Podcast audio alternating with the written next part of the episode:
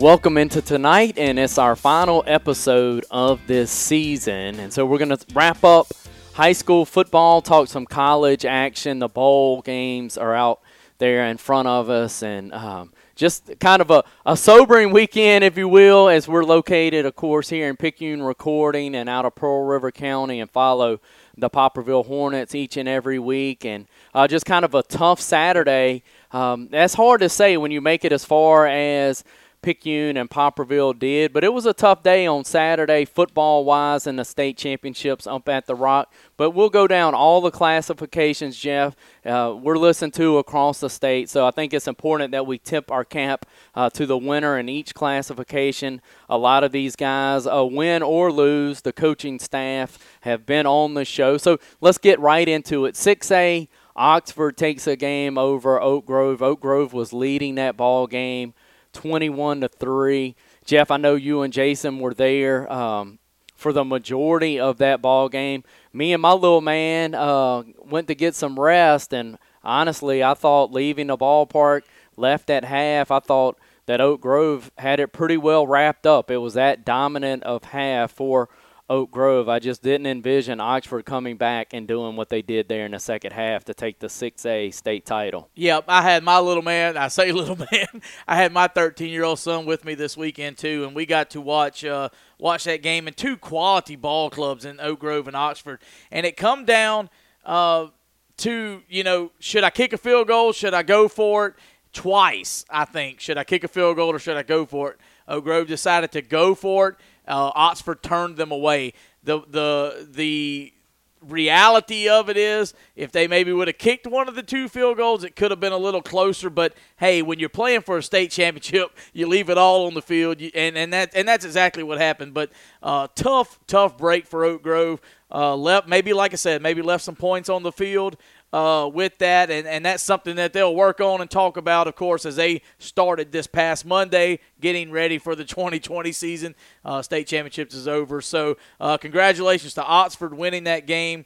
Uh, but just a tough matchup and two quality ball clubs in that 6A. Yeah, absolutely. The program from Oak Grove's been good to us, of course, and uh, the coordinator, a guy that uh, a Picayune guy, and Russell Mitchell, offensive coordinator, had his group ready to rock and roll. Really moved the ball yep. uh, well there in the first half. Moved it well in the second half as well. But Pegues, the guy, Jeremiah Pegues from Oxford, six three 285, Jeff. And when I left, I was thinking, man, I don't know. Like they were giving him the ball in the backfield, and I was thinking, eh, that was a lot of height, but he's turned the ball over, put it on the ground. Didn't look great running the football, uh, but he certainly played much better for Oxford in the second half, and all that he was billed to be and, and didn't play well in the first half, he erased all that in the second half as I was able to listen to the broadcast there in the second half. He played a totally different game in the second half. Yeah, he just he he was kind of uh, I guess they were kind of filling out the first half, so to speak, and, and what role he would play. But when he come out out of the locker room, he was a totally different animal. They fed the ball to him. Uh, they used him in any way, form, or fashion that you could to get the win, and, and then Oxford did come out with it. Yep, a couple of those big stops that you referred to, um, he was in on and um, certainly played key piece. Let's step down and the other that was the nightcap on Friday night. That 6A ball game was Saturday night's uh, nightcap was the 5A ball game. Picayune versus West Point, and West Point able to take a 12 point win in that one. And what a great ball game. Both of these nightcaps, there were some games that were runaways in these state championships. Neither of the nightcaps were, right. were very good ball games, closely contested. Certainly the case with West Point, and they're just dominant. They've won four in a row for a reason. Uh, they look the part when they come out the locker room, just waves of guys. Uh, Jeff, just size. Really, when we laid our eyes on Picayune earlier in the year against Poplarville, I said, if this group doesn't win a 5A state championship, I don't really know what I'm looking at. And maybe that was the case. Maybe I didn't know what I was looking at because uh, West Point, with their depth, the starting 11 for Picayune and their starting 11 real similar, but they just have waves of guys. I know I keep saying that, but that's the impression they left on me is that Picayune had some real dudes, but West Point had more of them. Yeah, and you know me, people that know me around, I'm a gambling man. I like to I like to uh, play the games, and I would have lost everything I had on that game right there. Picking, uh, I mean, I would have had Picayune all the way. Seeing them like we did earlier against Picayune, and then I I'll be the first to say that I would have never thought somebody like West Point or just period in this state would have come and brought it to Picayune like they did Saturday night. And and it's no slack against Picayune. I'm talking about West Point come out and played and just basically come out from the get go and punched them right in the mouth with you're talking about the waves of people they had. Now I thought the game was going to shift a little bit there. In first half, Picayune down two scores. Cameron Thomas, big touchdown run, come right in front of me. Uh, you know, we were sitting right there at the end zone, standing on the field, and scored, made it one score, and then the very next play pick six brings it back in, down 21-20 at half, and I said, man, this is a ball game, and then West Point just piled it on the second half. They really did. Had the opportunity uh, to be able to call it from the Picayune sideline. Got to work with uh, the MPB uh, crew and uh, Mississippi Public Broadcasting. I appreciate uh, Jay White and Jake Wimberly and those guys for that opportunity and just being on that sideline, I'm like you, Jeff. Picayune comes out the opening drive and puts together a patented right. Picayune drive. Jams it right down their throat. A ton of plays, ton of time off the clock, and it ends in a Cameron Thomas touchdown. I mean, that's prototypical Picayune football and then West Point gets it, and they respond with a West Point drive. And I said, boy, here's two heavyweights, and we're getting right into it. But then West Point really figured Picayune out, uh, stalled them a, a, few times, and got that big lead that you were talking about, that two-score lead. And when I say big, in that kind of ground control, limited possession ball game, it felt big when they were up uh, 14, and Picayune tried to erase it quickly with those two plays that you described. And then when you come out of the break, I think West Point's depth really played a part. It's a cool evening. It's late in the year, and people are thinking depth. Well, yeah, depth, because Picayune plays a lot of their guys, particularly Reed, Mickle, and Turnage a lot. Then they're asked to put helmet on helmet each and every play, and I think it just wore on them the waves of guys that West Point was able to bring. And Coach Hamlet, that's what he's built on. You heard him post game say, "Enjoy." It. I I heard him say, "Enjoy it, guys," and he was talking directly to his guys because we'll be back in the weight room come Monday. And I just saw. Actually, earlier today, they posted a picture. I believe they have 11 golden balls up there, and they had them sitting on their weight benches in their weight room displayed. And, and I thought that's a pretty good picture of what that program's about. So, uh, South Panola in this state, that's kind of sacred right. territory to even talk about. But West Point knocking on that door right now. You know, and, and as we were standing on the field, you were covering it for the Mississippi uh, public broadcast there, and, and a great job uh, what you did, and people, you know, they asked you to do it, and uh, you kind of got with me and said, "Hey, what you think?" And I'm like, "Hey, go for it. Uh, you're you're representing us as far as the podcast too, and, and you're out there doing it." But standing on the sideline, me and my son, Jason Baker, Seth Smith, new head coach of uh, Pearl River Community College, we were standing down there, and I said, and we all kind of looked at each other, and I said, "Hey guys, Miss uh, West Point gets the ball to start the second half. This drive is going to be what determines the ball game, and what West Point do." Typical West Point fashion, goes down and puts it on, in the end zone. So, uh, hats off to uh, Picayune. They haven't been in, in, really a fight. I don't think till maybe the Gulfport game. If you go back and look, they were kind of down or right there at half, and then pulled away the second half. But uh, what a what a way! And, and, I know Coach Dodd Lee wanted to go out with the gold football, uh, the golden football, and I know his players wanted to give it to him. But hey, 14 and one what a way to end the season and in a uh, historic and a, and, a, and a career here at Picayune. Absolutely, and then of course. Uh, moving down to 4A, and we're not going to spend a lot of time here uh, just because Corinth was so dominant. Right. There's not a whole lot to talk about other than their dominance, the way Sheffield at the quarterback position played. Their two linebackers, I thought, uh, played phenomenal against Poplarville's offense. But we'll spend some time here. Tip our cap to Coach Lowry. He was on the show the the week of this ball game. How well prepared they were. How certainly well they played offensively. But uh, we follow Poplarville each and every week, and so to play in three of the last four of these, Jay, uh, Jay Beach and his staff certainly need to be commended. uh, the job that they do week in, week out, getting this team uh, prepared to play. And just really can't say enough, Jeff, about the way that they get their guys to lock in and perform. And I think it says enough. Three of the last four South State champions uh, right there in Poplarville. Yeah, and, and you mentioned three of the last four South State, three of the last four years playing for the title.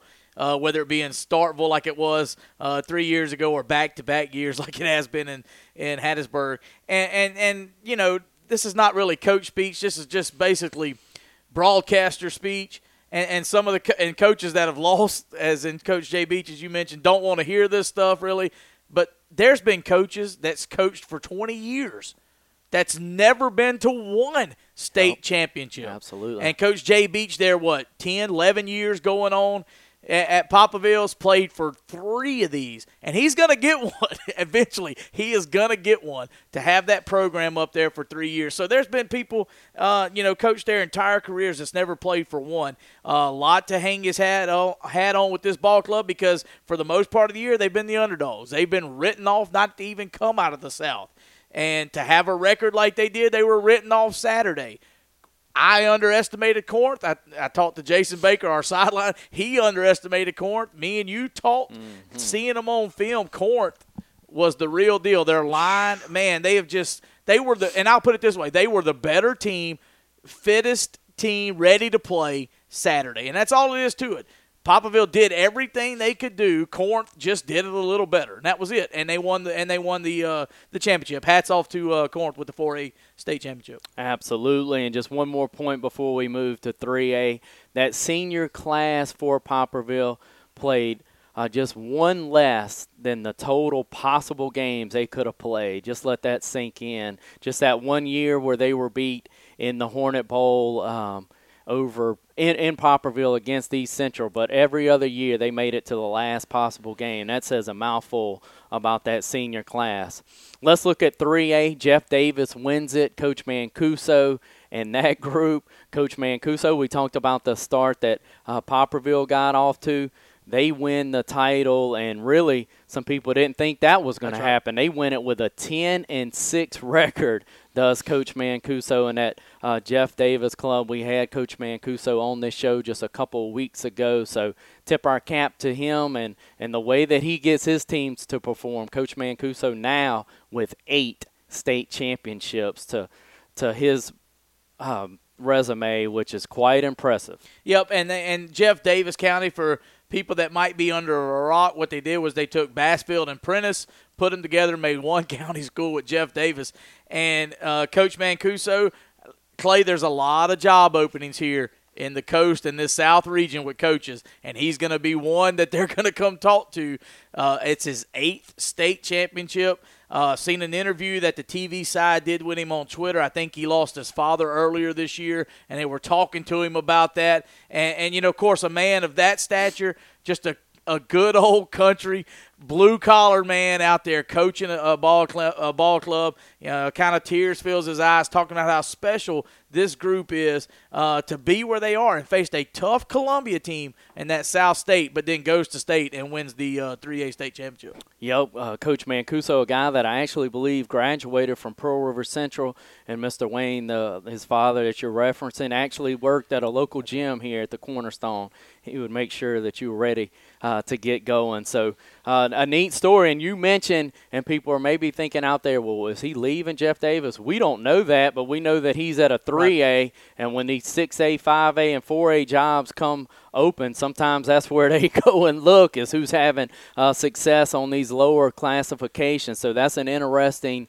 uh, point to keep an eye on. Let's look at Taylorsville. They win another state title at the 2A level. Coach Evans and then the Keyes kids that he has up there. Uh, Mr. Football uh, back there is his signal caller, uh, is a Keyes. And Jeff, they just continue to do what they do. we had him on the show a year ago, and uh, they're just dominant at the 2A level. No, no other way to say it. Yeah, just an explosive and a, and a dominant performance is the Tartars of Taylorsville. Uh, you know, and when you can run a string together, and people's like, "Oh, that's just 2A." Let me tell you what, that's some big boys on 2A. Uh, they might not have the number of the pop, the, the popular, uh, the popularity number or the the population number, so to speak, uh, for that program or for the whole school district. But what they do have is, is tremendous, and, and and you can't say enough about Taylorsville. Two A state championships. That's just a just a big group of youngins. Was able to listen to some on the radio.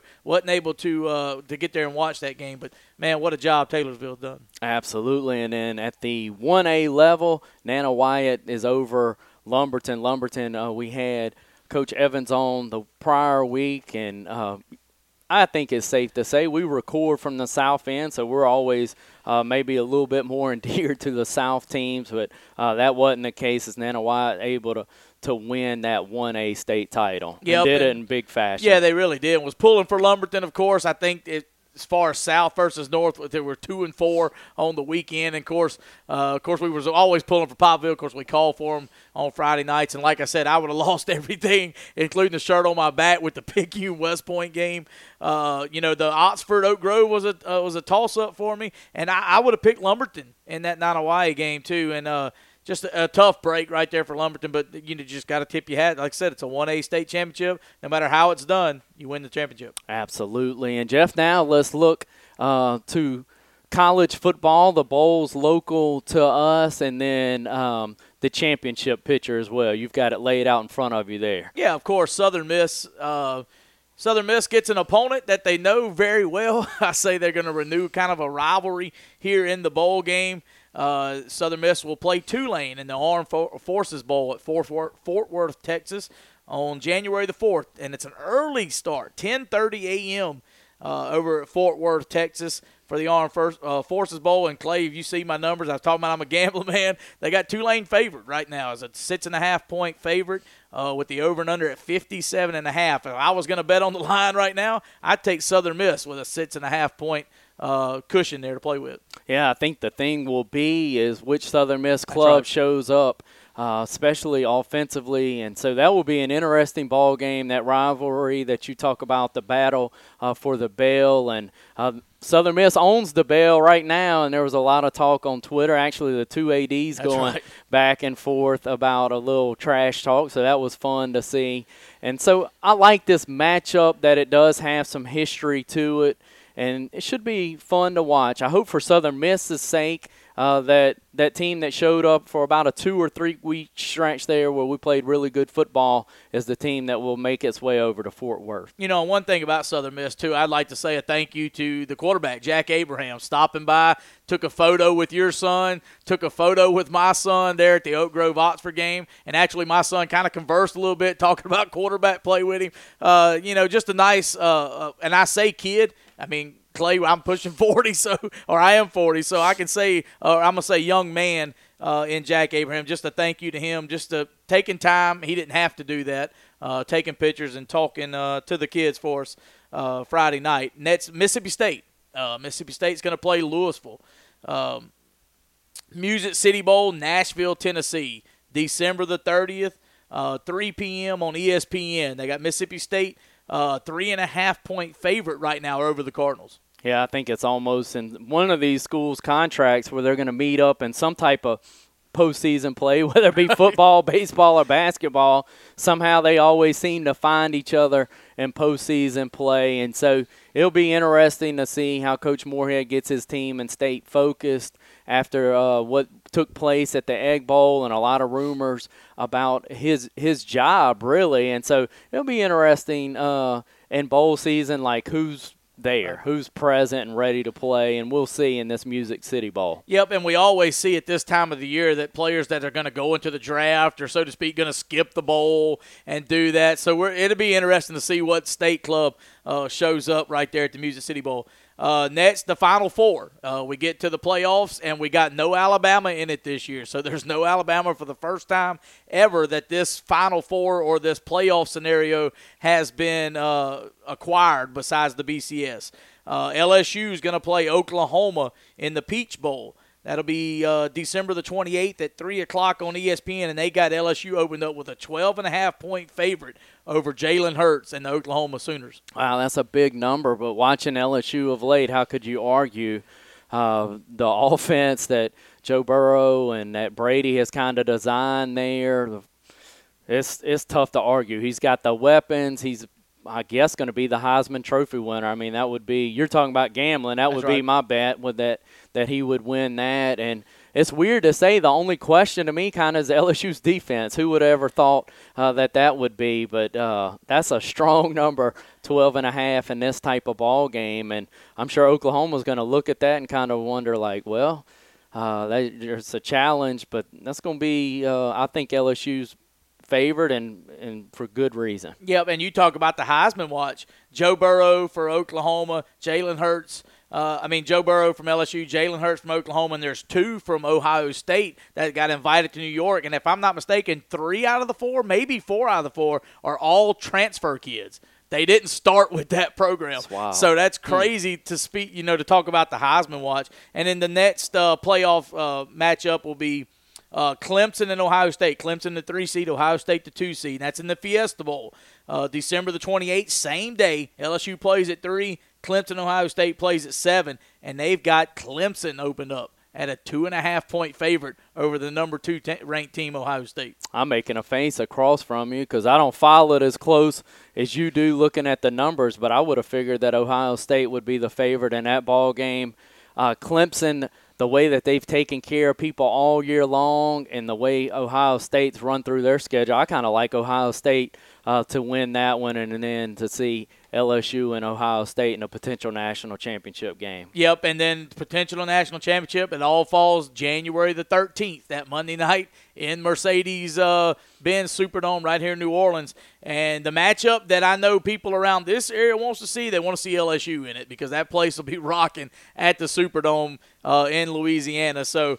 Uh, LSU and I, I'm picking LSU and Ohio State as you think. That's what I think. Uh, but that's going to be a big game uh, January 13th. Yep, should be a lot of fun, Jeff. And speaking of a lot of fun, next we will have an interview with legendary Mississippi sports writer Rick Cleveland. We'll dive in to the Ole Miss hire of Lane Kiffin and, and just kind of talk sports around our state. We appreciate you tuning in tonight. We appreciate you listening all season long. After tonight, we're going to take a brief break, but we'll return. It's probably be about six or seven weeks that we'll take off here, regroup, but we will be back in the spring season. So thank you for listening, and we appreciate y'all.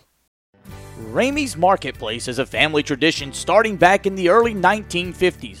Ramey seeks to give families a high quality product at a reasonable price. Ramey's promises to provide products that exceed the freshest standards in all perishable items. Their motto is You've got quality in the bag. Stop by and shop at Ramey's today, located at 100 Highway 11 North in Poplarville. Ramey's is the official marketplace of the Poplarville Hornets. Hey folks, if you need that special sweet treat for birthdays, anniversaries, or just because, stop by and see our friends at Katie Cake and Company. They are located at 109 West Canal Street in Picayune. Let Katie Cake and Company satisfy your sweet tooth. Shh, your scale will never have to know. We're privileged now to be joined by legendary Mississippi sports writer Rick Cleveland. And Rick, thanks for letting us steal some of your uh, golf time to join the podcast this evening. Oh, I'm glad to. Rick, the reason we wanted to reach out to you, of course, we always love to have you on, but um, the Lane Kiffin hiring at Ole Miss and kind of how we got uh, to this point, the Egg Bowl and the end of that ball game, in some ways seems like forever ago. Uh, but that penalty at the end of that thing with the crazy celebration, and then what has taken place since. Um, the Egg Bowl always has some crazy turns in it, but this is one of the strangest things you've seen, or kind of par for the course with that rivalry? Uh, it's it's no, this is a birdie even for that rivalry. it's uh, it's uh, or both, depending on which way you want to look at it. It's definitely not par for the course. It was uh, it was just crazy. I mean, I'll be honest with you. I think if uh, if if the penalty hadn't, if the kid hadn't done what he did, uh, I think Matt Luke would still be the coach whether he won or lost the game. Hmm. And uh, and and all this other stuff wouldn't happen. It's just crazy. I, I was standing with with one of the, uh, and I I'm not going. He wasn't talking for the record, so I'm not going to say who it was. But I was standing in the end zone down there where it happened with uh, with one of Ole Miss's all time great players watching the end of the game, and he said that when it happened, he said that's the only thing that could have cost Matt his job, and and it I think it did. Wow. I think if they if, certainly if they win the game, he keeps his job, and then if they, you know, if they lose uh, in overtime and it's, you know, and it doesn't end with that that happening, I, I just think it cost him his job. Yeah, just such a wild turn of events there, and and Rick, I know you did a column on um, on Luke and and the job that he did there, but now looking at the hire that Ole Miss got in Kiffin, he really did a, a, good enough job or better than that to make this job attractive to be able to, regardless of what we think about Lane Kiffin, he was certainly hot, hotly pursued this off season.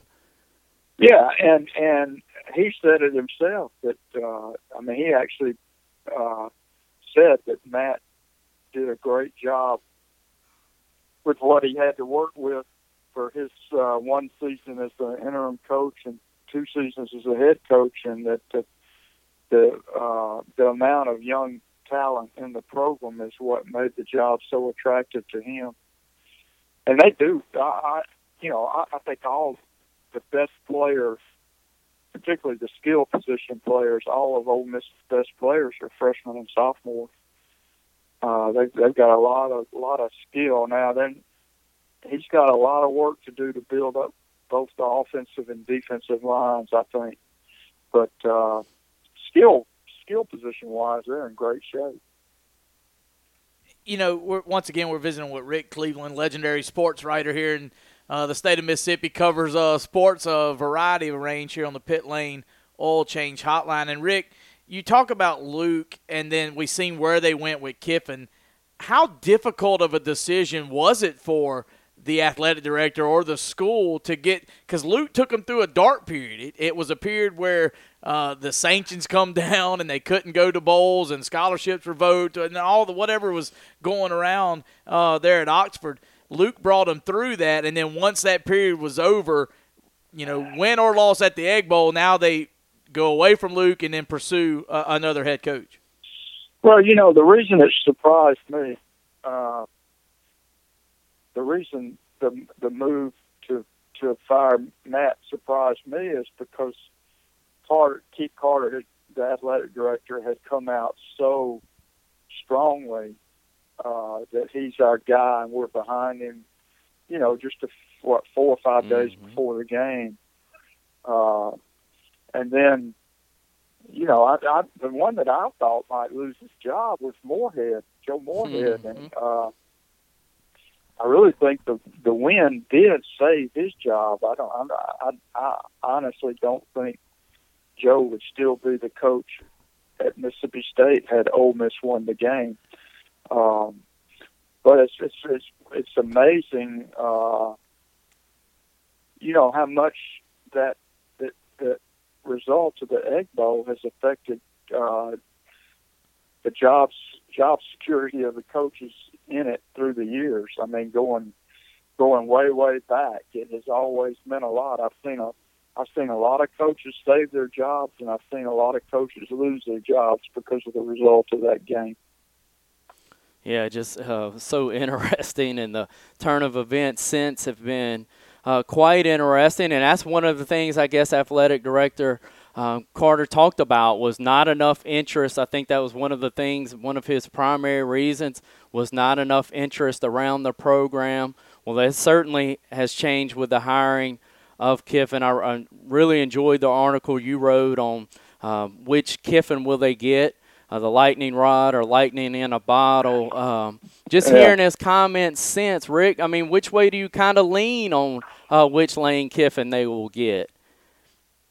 Well, he's going to have to show me because, like I say, I mean, you know, and I've written it. Uh, a couple times is that his, his average uh, tenure at any job he's ever had has been about 2.2 years. You know, uh, sometimes uh, he's left on his own, and sometimes he hasn't had a choice. But he's his average length of of being on the job as an assistant and a head coach is about 2.2 years. And uh, so I, I mean, you know, he says he's there long term, and Keith Carter says he's our guy long term, and but we'll just have to wait and see. And- uh, go ahead. when you look at it, Rick, this winning the press conference or getting the buzz at the tarmac or having a bunch of people. I mean, I guess they had 4,000 uh, people at the pad to, to announce or to welcome him in. Is How much has all that changed, Rick, over the years? Well, it's become more and more of uh, an event. Uh, you know, we used to have a press conference where it's just the new coach and the writers and a couple TV people, and now they make it into a fan fan event, uh, and it's uh, you know, and and it, and it's I mean it's fun for the fans. I guess it's good for the program. Uh, it doesn't always mean success. I mean, I've been uh, the I remember the uh, Gertrude Ford building at uh, the theater at Ole Miss. Uh, It must hold, you know, 2,500, 3,000 people, and it was packed when they hired Houston Nutt. Uh, And you know, that didn't end up turning out very well. Right. I remember the being at, at Southern Miss uh, when they announced uh, Ellis Johnson and the uh, the big room at the Trent Lott Center was Mhm. packed and people were spilling out of it. They they were real excited and and he you know was funny and glib and you know everybody thought it was uh, everything was hunky dory and then that's the biggest disaster I've ever seen. You had to bring that one up, didn't you? I know, Mercy. that's just the way. I mean, sometimes sometimes it works out differently. Uh, Mhm. I'll tell you another one that was a, uh, a big deal. In fact, ESPN televised it live was when uh, Sylvester Croom was Yeah. hired at Mississippi State. That's true. I mean, they. I mean, it it went live on, on national TV. The hiring, his hiring, and you know what? I guess Sylvester lasted four years. Is that right? right. Four or five years? That's yeah, right. something like that. He had some big wins, but he didn't win enough. You know. Once again, we're joined by Rick Cleveland here on the Pit Lane Oil Change Hotline. And Rick, is this? And I know you was talking about he had to show you, and I mean you're a sports writer, you're going to have to write stories about. But is this Kiffin hire? Is it uh, so-called a publicity to to put butts in the seats at Oxford and bring in money to the program, or is it a legitimate? Hey, he's our guy. Five years, we're hoping to you know be back in the national race, compete with Alabama in the West, LSU in the West, and compete for the SEC ch- uh, championship. Well, I think there's some of both. I mean, obviously, I mean Keith is Keith Carter has made no secret of the the fact that they needed a shot. They needed a they needed some enthusiasm. They needed somebody to to sell tickets and uh, get people to back to donating to the found the athletic foundation and all that. Uh, we'll see. I mean, you know, it's a, it, as I've said in my column, I think it's a very calculated risk. Uh, and uh, Keith thinks that, and and uh, surely the new chancellor must think also that they'll sell enough, they'll sell more tickets and get more donations enough to at least pay for what it's costing because this, Yeah. this is not this is not Mm. cheap No, it is not. they still, you know, they still owe Matt uh, six and a half million dollars, and he earned it. You know, I mean, he he he left that place better than he found it. Excuse me. And uh, uh, and then, you know, they the offensive coordinator Rodriguez, who has already been let go, has multi-year contract for uh, seven figures. Uh, we don't know about MacIntyre yet, but some of the other coaches have already been let go. Uh, they're increasing they're increasing the assistants pool. I think by the time all is said and done, the, the coaching change is going to cost uh, well into eight figures. I mean, over ten million dollars certainly, uh, and probably probably closer to twenty million dollars. But you know, it doesn't take that many season tickets and, and donations to make up for that. So we'll see. Rick, you mentioned a calculated risk. How much do you think it helped uh, this situation, Kiffin getting hired, and them making that decision to see what Coach O's doing across the state line after uh, some of his rough patches? And really, that was a risk taken over at LSU that personally I didn't think would end uh, the way or work out the way that it's working Oh, out with him being a coach of the year. You're certainly not alone. I mean, I wrote a column that I'd like really love to take that right now. I mean, you know, you people do grow. People get better at their jobs. It's not just football coaches. You know, in, a lot of areas of life, there people do grow. I just didn't. I didn't think Ed would would be that guy, but he has. uh uh you know, at Ole Miss, he was like a bull in a china shop. He was micromanaging everything. He wasn't letting his coaches coach. Uh, now he's surrounded himself with really good people, and he's letting them coach, and he's making he's making good decisions, uh, like the decision to bring the passing game coordinator in from uh, the Saints. That's made a that's made all the difference in the world at LSU. Um, and and he's nobody ever said the guy can't recruit, and he's uh, he, he's actually a better fit, obviously a better fit recruiting at LSU than he was at Ole Miss. you know, and bringing that passing coordinator over very well could seal the deal for LSU's second Heisman uh, Trophy candidate with Joe Burrow as well. Oh, it's, you know, he's he's going to win it. Um, it'd be it'd be it'd be the biggest upset since the thirteen colonies beat Great Britain if if if if if Joe Burrow doesn't win the Heisman Trophy. I'm not. I don't necessarily think that he's absolutely the best player, but he's the best player that has a chance to win the Heisman Trophy. That that defensive end at Ohio State as good as anybody I've seen. yeah, he's a monster. He is really good. Yeah. Rick, yeah, you ma- uh, he should. I, I guess he's going to New York, isn't he? He is. I think there's two from Ohio State, the quarterback and him, and then of course Jalen Hurts from Oklahoma and Joe Burrow. Yeah, Hurts would be a great winner in any other year.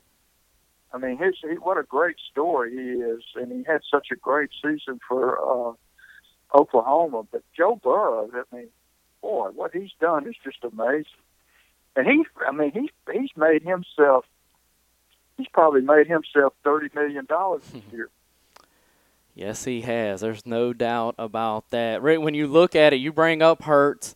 Hurts in the playoffs and Alabama not. How ironic is that? Yeah, it, it's it's it's amazing.